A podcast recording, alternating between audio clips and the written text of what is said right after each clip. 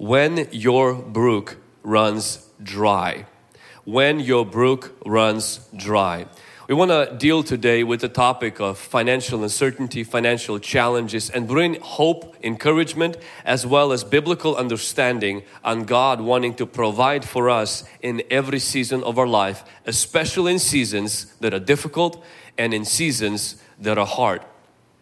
We will also pray today at, the, at the end of the service for people that have physical illnesses, for people who are facing challenges and need divine intervention. Here at Hungry Gen, we believe in miracles. We expect those miracles. We anticipate those miracles and we pray for those miracles.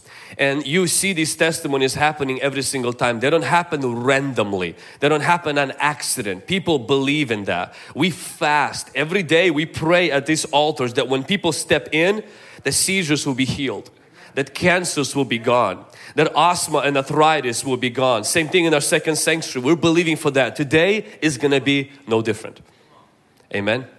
If you have your Bible, let's go together with me to 1 Kings chapter 17 and verse 4. 1 Kings chapter 17 and verse 4.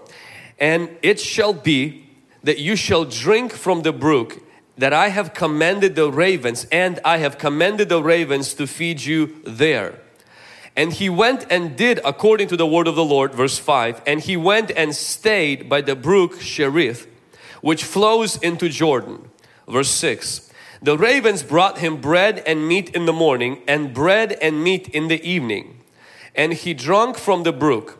And it happened after a while, somebody say a while, that the brook dried up. And there was there had been no because there had been no rain in the land. And the word of the Lord came to him saying arise and go to Zarephath which belongs to Sidon and dwell there. See I have commanded a widow there to provide for you. I'm gonna go straight in. Where God guides he provides Write this down if you are note takers. Where God guides, He provides. The principle of God's provision is this God will always provide for those people who follow His prescription. When God prescribes something and we follow that prescription, there is a provision that's attached to it. Elijah was a prophet of God, and Elijah comes to the king and says, There will be no rain on this earth because you guys are sinful. Now you must understand there was a significance in that. Baal, Baal, the God that Israel decided to worship was the God of rain. So what Elijah does is he pretty much says God is going to embarrass and he's going to humiliate the God that you Israelites worship, the God of rain, by causing no rain to come on the earth. It's like two gods went to war. The only problem is that now everybody is going to have famine. So God is protecting his servant Elijah and tells him, I want you to go to the brook. And he says this, I have commanded ravens. Like, I don't know how God speaks to ravens. Like, I know how I speak to my dog. I command him things. He listens half of the time. But I don't know how God got ravens to obey him. But they did because God commands ravens to feed the prophet. But see, God wasn't feeding just anybody, providing for anybody. He was providing for someone He was leading. What I want to encourage you with today is in this difficult and challenging season, focus more on God's guidance in your life than on God's provision. Because when you follow God's guidance, you will always be in God's provision.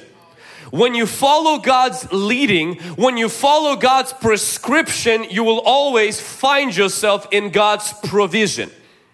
God provides for those He guides, for those that He leads. You know, when I look in the scriptures, I see the Bible compares us to sheep. And when I was younger, I thought that was a compliment.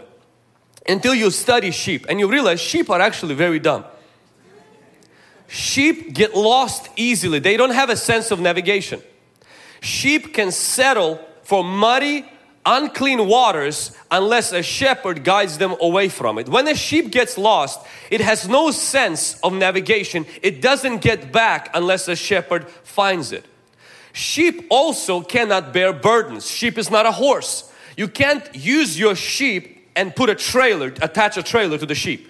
It just doesn't work because sheep are not meant for that. And there's just one thing, the biggest thing about sheep and that I found, and that is this. Sheep cannot survive without a shepherd.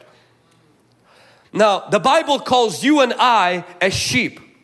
Now, a shepherd finds pasture for the sheep, and the only thing the sheep has to do is follow the leadership and the guidance of a shepherd. And when the sheep does that, the sheep will find itself at green pastures, still clean, pure waters, will find protection provided by the shepherd, and then this sheep will be successful. When it comes to our finances, we must understand we don't need to be a shepherd if we have one. You don't have to have all your life figured out. You don't even have to have a five year plan. You don't have to have all of your dots in a row. Why? Because you're a sheep. You're not supposed to. Everything about Christian faith is that we have a provider. We don't have to be one. Some of you say, Are you saying we should be irresponsible? Absolutely not. What I'm saying, we shouldn't be anxious, stressed out, afraid, or worried. That's why Jesus keeps telling his followers, Do not worry. Do not worry, but instead seek first the kingdom of God. Meaning, make sure you follow your shepherd because where shepherd guides, he provides.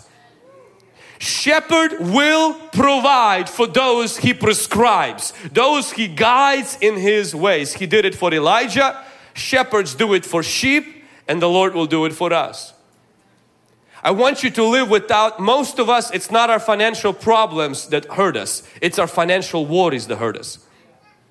It's financial fears that bring anxiety. How I'm going to provide, where I'm going to find clients. The business, is the business going to thrive tomorrow? All these unnecessary worries would be necessary if you would be a sheep without a shepherd. But you do have a shepherd and your shepherd doesn't sleep and doesn't slumber. Let him worry for you.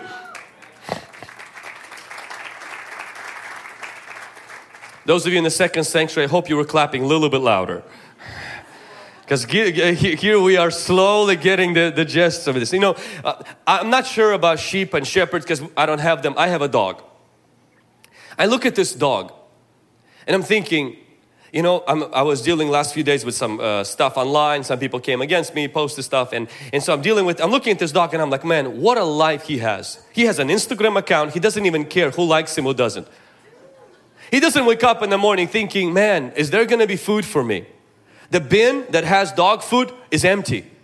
Will, will somebody go and refill it? He doesn't even care about none of this stuff. Now, he doesn't have to look for food. He doesn't have to do anything for that. Now, he is an example of lazy life. But the op opposite of that is a wolf.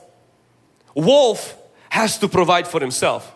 A wolf has to kill. A wolf has to constantly provide and care for himself. A dog has an owner and therefore the dog has to, as long as he stays close to the owner, the owner will care for himself and for the dog.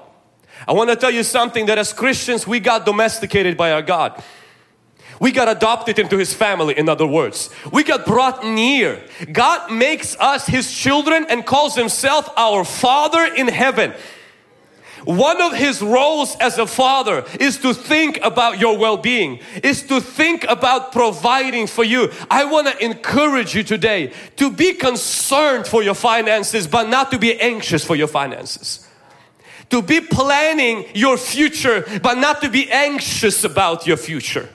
Not to be afraid about your future because you do have a shepherd. You might not have a husband but you have a shepherd you may be a single mom, but you are not alone because you have a shepherd and your shepherd is a good shepherd who provides for his sheep. He guides us in green pastures. You may be an immigrant in this country, but you are not alone because you have a shepherd. You might not have connections. You might be doing a business that nobody's giving you an upper hand and helping you, but you are not alone because you have a shepherd. When you are led, you will be provided. And somebody say amen. God would not guide you to a place where He can't provide for you. He will not guide you to a place He cannot provide for you. If you have children today and you're saying, I'm not gonna make it, there's a lot of mouths to feed. God wouldn't bring you to that place if He had no means of providing for you. You may say, Well, God didn't give me those children. Yes, He did. Well, we just made them. Yes, sort of. But it was His will that those children are on this earth and He's gonna give you the means and the grace to provide for them. When my grandma had 16 children and people in the village said these kids are gonna die, you're not gonna have enough. And this was during former Soviet Union under the utopia of socialism where everybody was supposed to be provided, but everybody was starving. But God provided for my mom, God provided for my uncles and my aunts, and 16 of them, not only they didn't die out of starvation, but they thrived. God took care of that family and God will take care of yours. In this season God will take care of your family. God will take care of you young student as you go into college. God will take care of you even as you're going through that dialysis maybe or going through that medical difficult situation because you have a provider. Somebody shout provider. And those of you who are husbands and maybe you're saying I'm the provider. Husbands shift that focus on God to your family tell them I am the provider. But when you get into your secret prayer room say Lord we know that's not true. You're the provider Maybe you have a business and you say, My business is the provider. Do not make your business into a provider. Make sure that you have a provider and he's bigger than your business. Make sure that who provides for you rules the planets, rules the universe. Make sure he is the one that owns cattle on the thousand hills. He is the one that gives power to get wealth. He is the one that finds pleasure in the prosperity of his servants. He is El Shaddai. He is Jehovah Jireh. He is God who is more than enough. And he happens to be my heavenly Father. If I treat my dog with providing for that, God to God, I am His child. His Son died on the cross for me. His Spirit indwells in me. The Bible says His angels encamp around those who fear God, which means I am not careless, I'm not lazy, but I'm also not stressed out. I don't know what the future holds. I just know someone who holds it. His name is God. Amen? The first principle of God's provision where God leads, He provides. The second thing, where God guides, He hides. I want you to notice in 17, chapter 17, God said in verse, verse 3 Get away from here and turn eastward and hide by the brook of Cherith. Elijah wasn't just provided by God, he was also protected by God. Second principle of God's provision is that God's provision involves God's protection. God's protection is part of God's provision. God's provision is not limited to what God brings to you. It includes also what God keeps from you without you realizing it. There are many things God kept us from without us even realizing it and that is part of God's provision. Elijah's provision by God did not involve cars and houses, but it did involve him not being killed.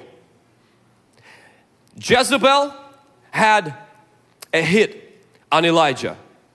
She had resources to take his head off. Ahab wanted to take Elijah out and the Bible says not only God led Elijah where he fed him God led Elijah where he protected him.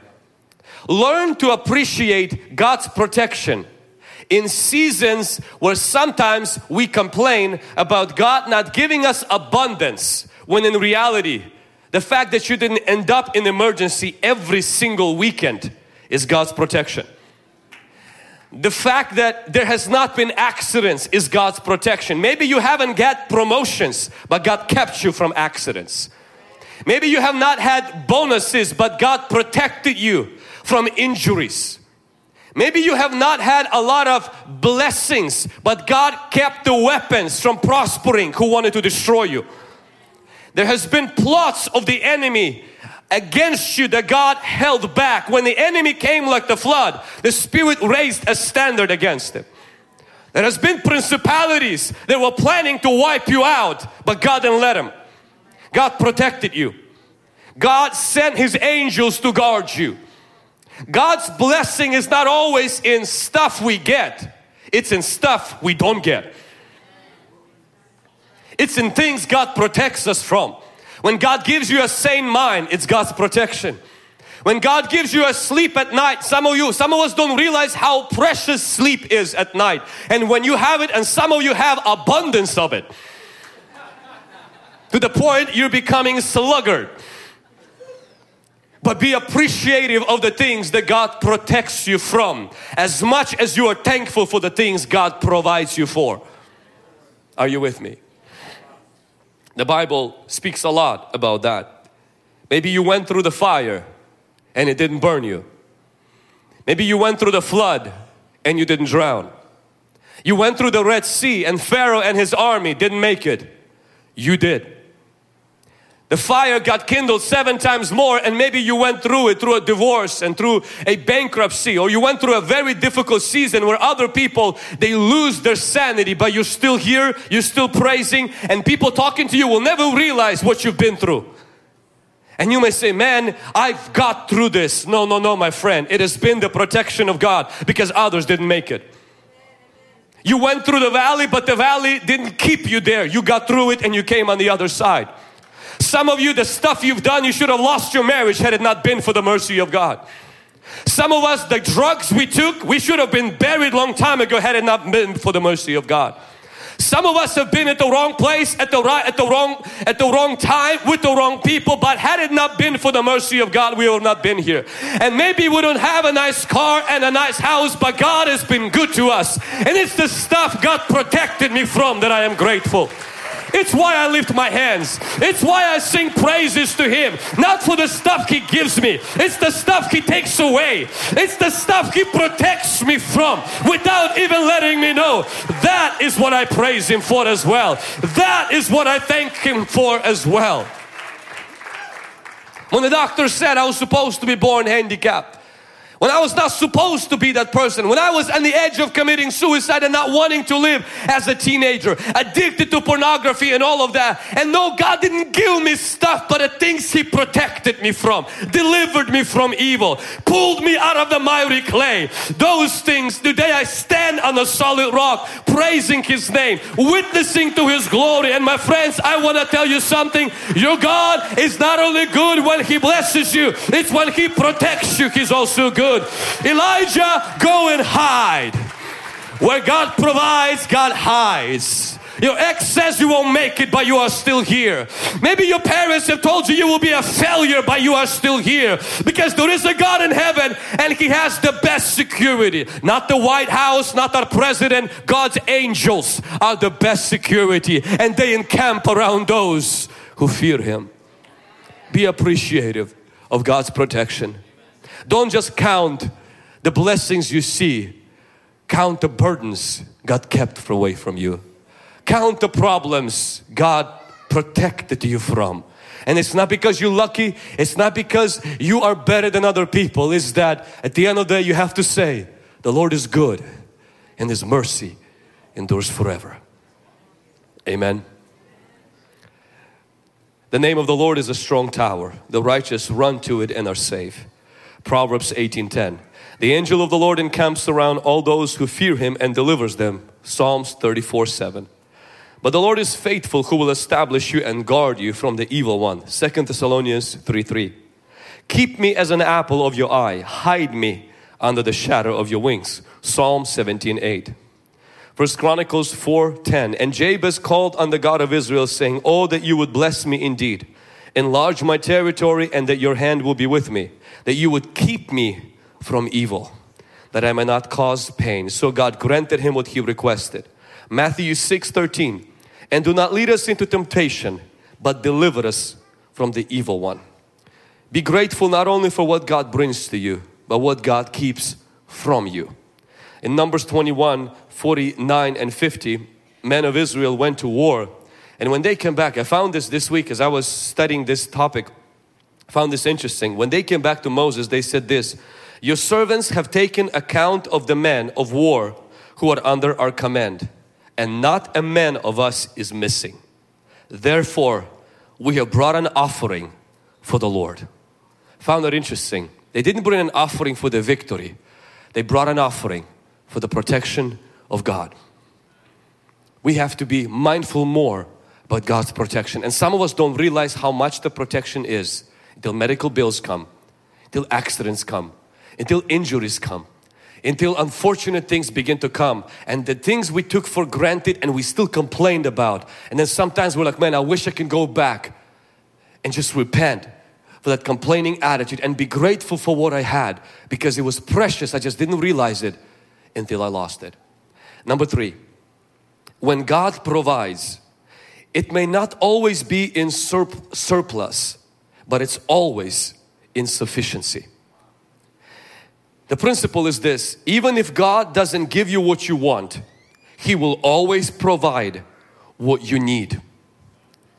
We must not limit God's provision to meeting our greeds. God's provision sometimes for a season is merely meeting our needs. I want you to notice that Elijah walked with God so close. He walked with God so near. He was the man who talked with God very close, but God did not shower him with abundance. He gave him just enough for each day. Now from a financial standpoint of view, it's completely irresponsible. God didn't give him meat for three days, He only gave him for one day. And God didn't bring him to a river called Columbia, He brought him to a brook. Brooks are unreliable. They run out of water fast, especially during famine. Ravens are also very unreliable. They don't bring food to people. Typically, you go in the park and you feed birds. Birds don't feed you. So everything Elijah had was unreliable, unpredictable, and it was not permanent. And in the middle of that, God was providing. Sometimes we look at people who go through a season where they cannot save a hundred dollars a month and we say, ha, how could God be providing? You don't have enough. You're living from hand to mouth. There are seasons where God's best provision is living from hand to mouth having something to eat from hand to mouth. And those seasons should not be complained about. Those seasons should be received with gratefulness to God without feeling satisfied, without feeling like you are settling, but to say, God, thank you that I ate in the morning and I ate at night. Not three meals, two meals. That was God's provision. When I look at that, I say, Lord, but that's not prosperity. Lord, but that's not a lot. But it was enough. It was necessities not abundance. It was just enough, no leftover. It was daily. It was not something you can put into your savings account. You know, I remember in the beginning stages when me and my wife just got married and she was going to school and working part-time and going to school uh, part-time as well and we were barely making ends meet. And I had a a little real estate property that was giving me passive income and I was we were barely making ends meet. We had to go on a date with an envelope. We applied the Dave Ramsey principles and and we would have $20 on our date and split one meal and you know and I felt a little bit dissatisfied. I felt like, man, I'm serving God. Why is He not blessing me? And, and sometimes when you focus so much on your dreams that you actually forget that it's God who supplies for your needs. And you become ungrateful for the fact that you have food, that you have clothes, that you have a house to live in or a place to live in. And just because you don't have anything extra at this season, it does not mean you will live like this all your life. And it does not mean God forgot you or God isn't blessing you. Not every season of our life, God's blessing brings surplus. There are seasons God's blessings just brings sufficiency. 40 years Israel ate on sufficiency. Just enough for today. Almighty God could have given them so much that they stored in their fridges. Yet God chose to take them through 40 years of giving them just enough for one day. Some of you who may be like, man, but I don't have enough for the future. I only have right now just enough for today. Financial advisors will look at you and say, you are irresponsible with your finances. But my friends, in the Bible we're seeing some seasons in our life we have to take one day at a time one month at a time, one year at a time and see God's blessing in just meeting our needs any less as if that blessing would come with abundance, overflow or surplus. Amen. Trust God every day and stop seeing God's provision as struggle is real. Because that's what a lot of times we do, especially when we barely make ends meet. This is how we define it. Struggle is real, brother. Meaning, man, just, just grinding, man. No, change the attitude. God's been good. He meets my needs according to His riches and glory. My family is fed. Our roof doesn't leak and if it does, we'll replace the shingles. We are doing all right. Do we have overflow? At this season, no. But at this season, we are seeing God's hand in meeting our needs. Don't covet what somebody else has. Don't compare your provision with somebody's prosperity. And this is why many of us complain about the little that God gives us is because your neighbor has, has moved away from that season and God seems to give him surplus right now. So you're looking at your sufficiency and you're looking at him. You both serve same God, but there's you, you must understand one thing. You have same God, but you have two different seasons. You are two different seasons. Your neighbor is in a different season and you should not compare your provision with their process. Be grateful for the season that you are in and that your God is supplying your needs in your season. Can somebody say amen? Don't complain about what you don't have. Thank God for what you do have. Being grateful doesn't mean you are complacent. I, I battled this with myself. I was afraid to thank God for the little that I have because I said, well, that would simply mean I don't want more or I don't want, I don't want to be complacent. I don't want to feel like my wife is, you know, or my children or my family sees it that I don't want to grow and move forward and expand and be like Jabez, enlarge my territory. Being grateful does not mean you're complacent. Being grateful means you acknowledge that even in little things there is God's blessing. Being grateful means you're developing an attitude of gratitude and God will take you from this season to a different season and you, you will be, when you will have more, you will even have more gratitude, not more greed. If we go through the little, if we go through the necessities being met, sufficiency being given, and we don't have gratitude and we say, yeah, once I reach my dreams, I build a house that I finally want, have a car that I finally want, only then I will be grateful. You won't be grateful then because your goalpost will move higher. The moment you reach that season, you will begin to see somebody who has something better and you will keep moving your goalpost until you are dead and you realize you were never grateful. You always chased your tail. You always chased the wind. I want to challenge you today. Develop an attitude of gratefulness if you have just enough. If you can't save a dollar a month, but your needs are met, be grateful. Give God thanksgiving for the little. You will be surprised how fast God will begin to take you out of the season of just enough to a season of a little bit more than enough. Amen. Number four. No, uh, before number four. There's a quote I read. Jeffrey Albert said this Prosperity depends more on wanting what you have than having what you want. That hit me. Prosperity depends more on wanting what you have instead of having what you want. So many times we have a beautiful family, we have health, we have work, we have a local church, we have so many good things, but we don't want those things. We keep chasing something else. I'm not saying that we should not be industrious and, and pursue more. I'm not saying that the Bible does encourage us to be diligent. What I'm saying is the covetousness is always wanting what somebody else has. Envy, all of these ingratitude feelings, they will foster internal unhappiness and they do attract more poverty than prosperity. Love what, you, what God has given you. Appreciate it. Thank God for it and you will see God will make it grow. Number four, when God provides, it's both natural and supernatural. The principle is this God does not replace the natural with the supernatural, He adds the supernatural to our natural. The brook was natural, ravens, not natural. How so? Ravens, they said, ravens don't even feed their own children. Ravens are scavengers ravens are not the birds you want bringing food to you because they don't bring food to people. They just eat. They steal food from other people. Ravens are known to even pluck the dead people's eyes. in the Bible, it speaks of that. Ravens, Noah sent them out and they didn't return. Totally unreliable, totally unresponsible. So there's a supernatural part where God takes ravens and makes them into his provision method for Elijah, supernatural. But I want you to notice this. When and where did the ravens appear? At the brook. What that means, those of you in the second century, listen very carefully.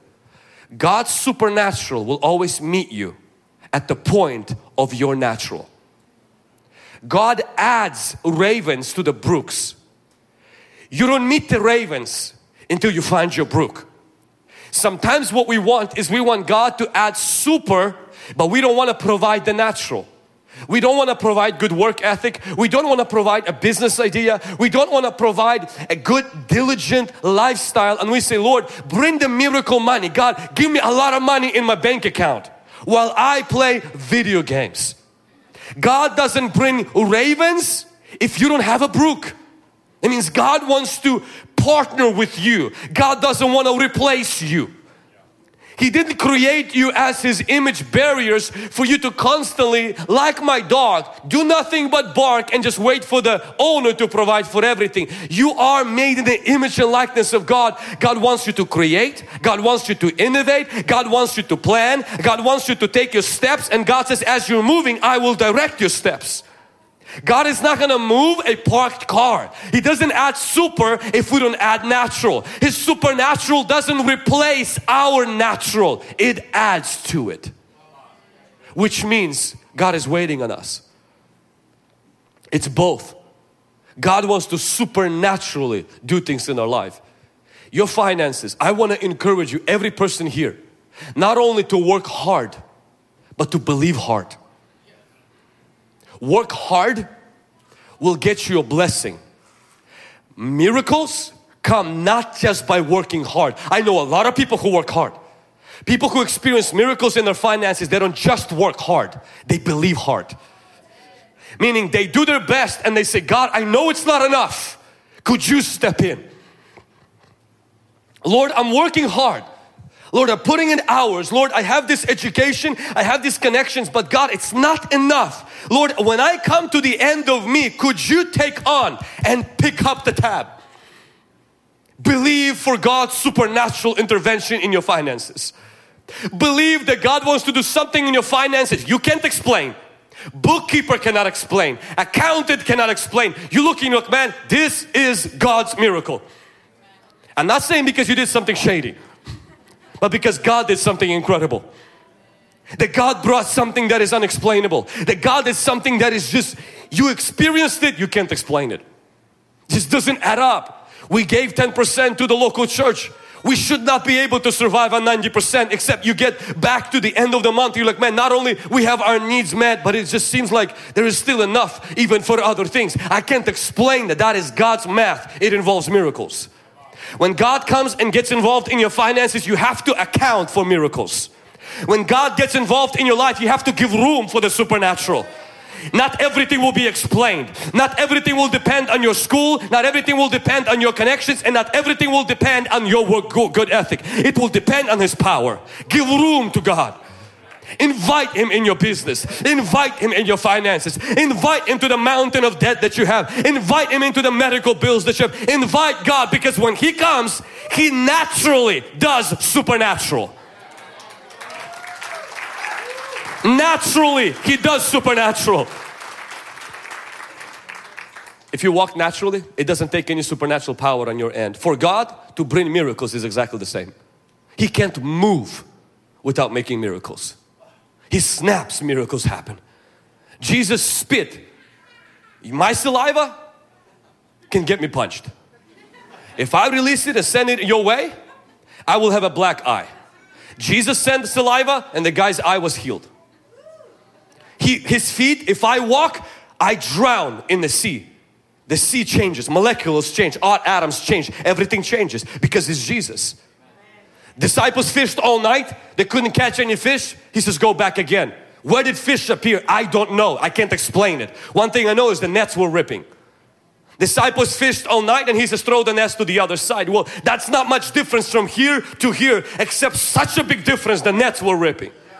That's my God. You go fishing and you grab a fish and so you eat the fish. Jesus paid taxes through fishing. You can't explain that. Just five loaves and two fish, one boy's lunch, but it fed multitudes. You can't explain that. Why? Because you can't fit a miraculous universe making God into a box where He will not do supernatural. Your God is a miracle maker. He is the wave maker. He walks on water. I want to challenge you today. Work hard, but believe as well. Believe for the documents to come through. Believe for your status to change. Believe for God to pull you out. Work hard, but also say, God, I trust in you. Where my natural ends, add the supernatural. This is not being lazy. This is not being irresponsible. It's being a Christian. Some of us live like atheists. We don't believe God can do anything. We only work hard. I want you to believe in God. Invite Him into your finances. Your God is not religious pope. He's a creator. He's not limited to a church. He made galaxies. He created everything we see and we don't see. Your God is not a theologian. He is God. Bigger, mightier, made everything. Can you imagine what He can do? As your Father, whom you trust with impossible. His specialty, there are doctors who have specialties. Some who specialize in heart issues. Some who specialize in giving birth. Women, helping women to give birth. You know what your God's specialty? Impossible. There's nothing He cannot do. Impossibilities are His specialty. He called dead things sleeping. He says Lazarus is sleeping. His worldview, his perspective is different. He lives in a different realm. And this God wants to partner with you. You have a brook called your job. Could you ask God for ravens? Could you invite God supernaturally? I lived my life for a portion of it, never seeing God's miracles in my finances. I've seen God's blessing, never God's miracles. But about 10 years ago, everything changed. And I would say in the last 10 years, I lived more generous. I was able to give more extravagantly. But the miracles I've seen in my finances, for me literally, it's mind-blowing. It has nothing to do with how good I am. It has to do with how good He is. I want to teach you church, don't lean on your understanding, lean on your God. Trust in His supernatural provision. Don't be lazy. I'm not saying that we just sit and do nothing. God's ravens meet us at our brooks, meaning we gotta have a brook.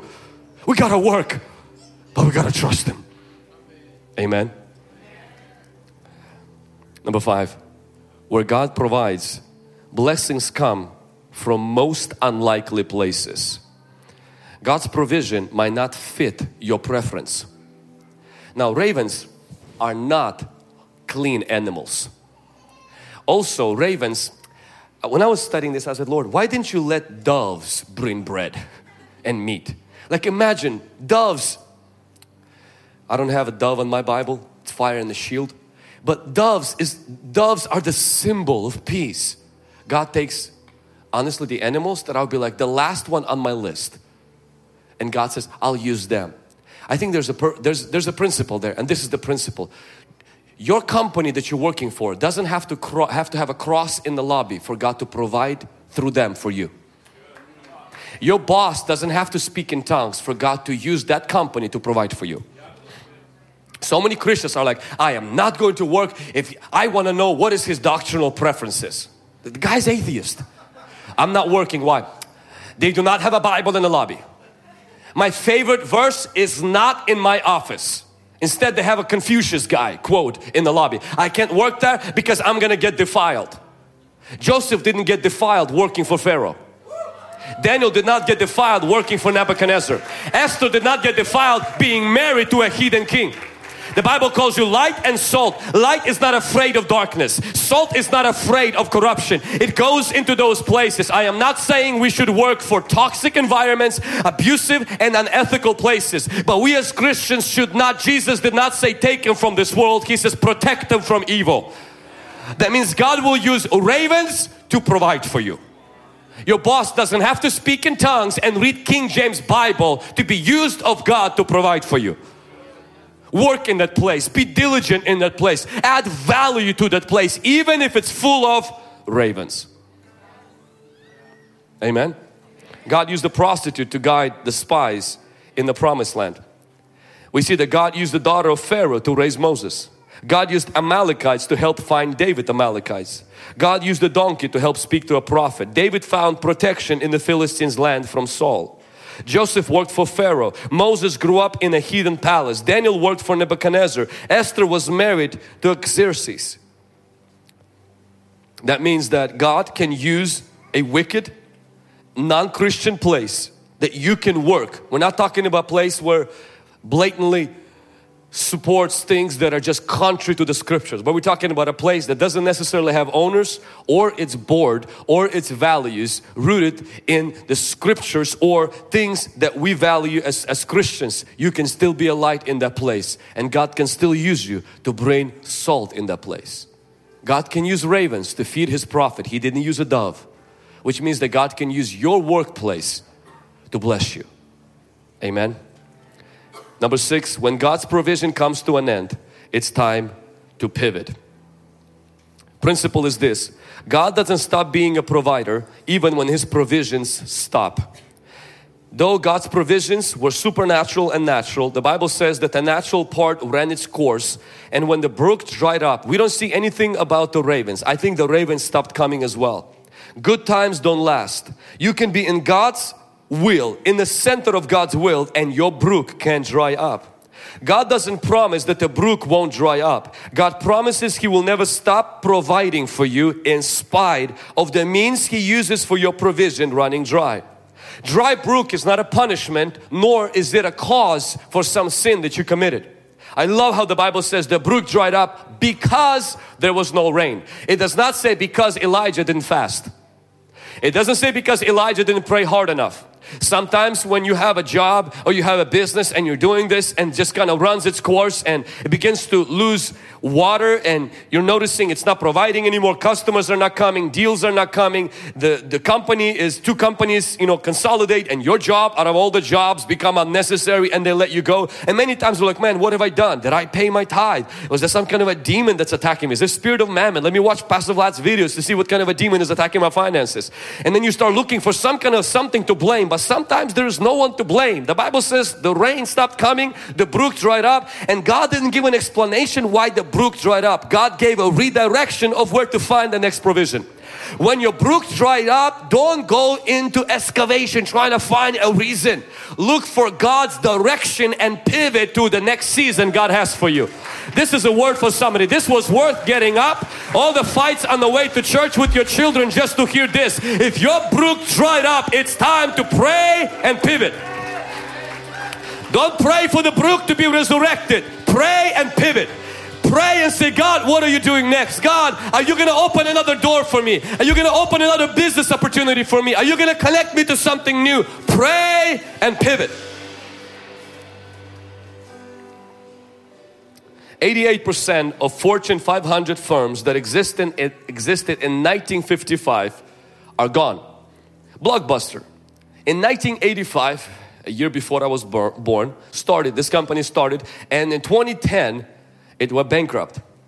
At its peak, 2004, Blockbuster employed 84,300 employees worldwide and had 9,094 stores. Unable to transition toward digital model, Blockbuster filed for bankruptcy in 2010. Interestingly, that in the year 2000, so the same year we came to the States, Netflix approached Blockbuster with an offer to sell their company to Blockbuster for 50 million dollars. So Netflix come and they're like, hey, we want to sell our company to you guys for 50 million. Blockbuster CEO was not interested in the offer because he thought it was a very small niche business. And it was losing money. Netflix was losing money at the time. As of July 2017, Netflix had 1.103 million subscribers worldwide and the revenue of 8.8 billion dollars. What happened? Brook was drying up and Blockbuster instead of using common sense kept staying at the dry brook If we stay at the brooks that dried up, we will die with those brooks. We have to pivot. Sometimes we wait for resurrection in the places God doesn't promise resurrection. God promise, promises redirection. The same thing that happened with other companies like Polaroid, Toys R Us, Kodak, General Motors, Compaq. Now interestingly, companies that pivoted. Samsung, which is a Korean company, started not by selling electronics, but started by selling dried fish and noodles. I'm so glad they pivoted. Nothing wrong with dried fish and noodles. They started selling one thing, realized it ain't going anywhere. Change the vision, change the direction. Why? Because when the brook dried up, you have to pivot. You can't just wait there. So they went to electronics and most likely every person here has something in their house that's from South Korea. Shell company, gas station company, where uh, the one that produces, uh, the one that we buy fuel from, started as an antique business that imported goods from around the world. God bless their soul. Antiques are amazing, but after a while they've noticed this is not producing any finances and they changed their strategy. Instead of selling antiques, they sell gasoline. It's a billion dollar company. Mazda started as a company that produced cork, light brown substance obtained from the outer shell of the bark of the cork oak. So they started first selling, you know, the, those cork uh, things that we put into bottles. So they were selling cork until after a while they decided to probably pivot into selling motorcycles and then into cars. And today a lot of us have Mazdas, but they didn't start selling Mazdas. They pivoted when they realized things need to change. Toyota started to manufacture and sell automatic looms, not cars automatic looms they were selling. And then after a while they pivoted. American Express started first to focus on express mail not credit cards. They were just doing like what post office is doing. And then they pivoted and they became the company that they were. There is certain common sense that has to hit all of us as believers. When the brook dries up it's time to pivot. The Lord came to Elijah and said Elijah rise and go to another place. I'm still your provider, but the means of provision have changed. I am no longer gonna use this to provide for you. I'm gonna use something else. And we as Christians must learn to pivot. This happens in churches. When the seasons change, when the style of music has to change because it was from 50s and 40s, the style even of services and the churches who are more addicted to their past instead of their future, they see the brooks dry up, people leave and they do not go into the next season. Sometimes we notice that when our building is too small and no more people can come in, we have to pivot and get a different building. We have to pivot even with service times. And you notice one thing about Hungry Gen, there's always changes. And some people are like, man, I hate all these changes. Trust me. When the Lord is moving, there has to be changes.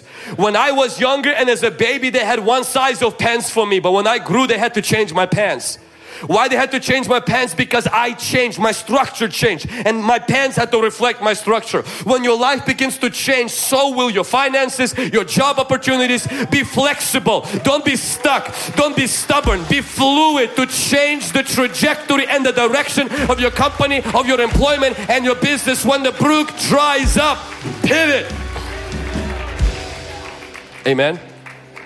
And the last thing, and this one's short when God provides for you, it's good.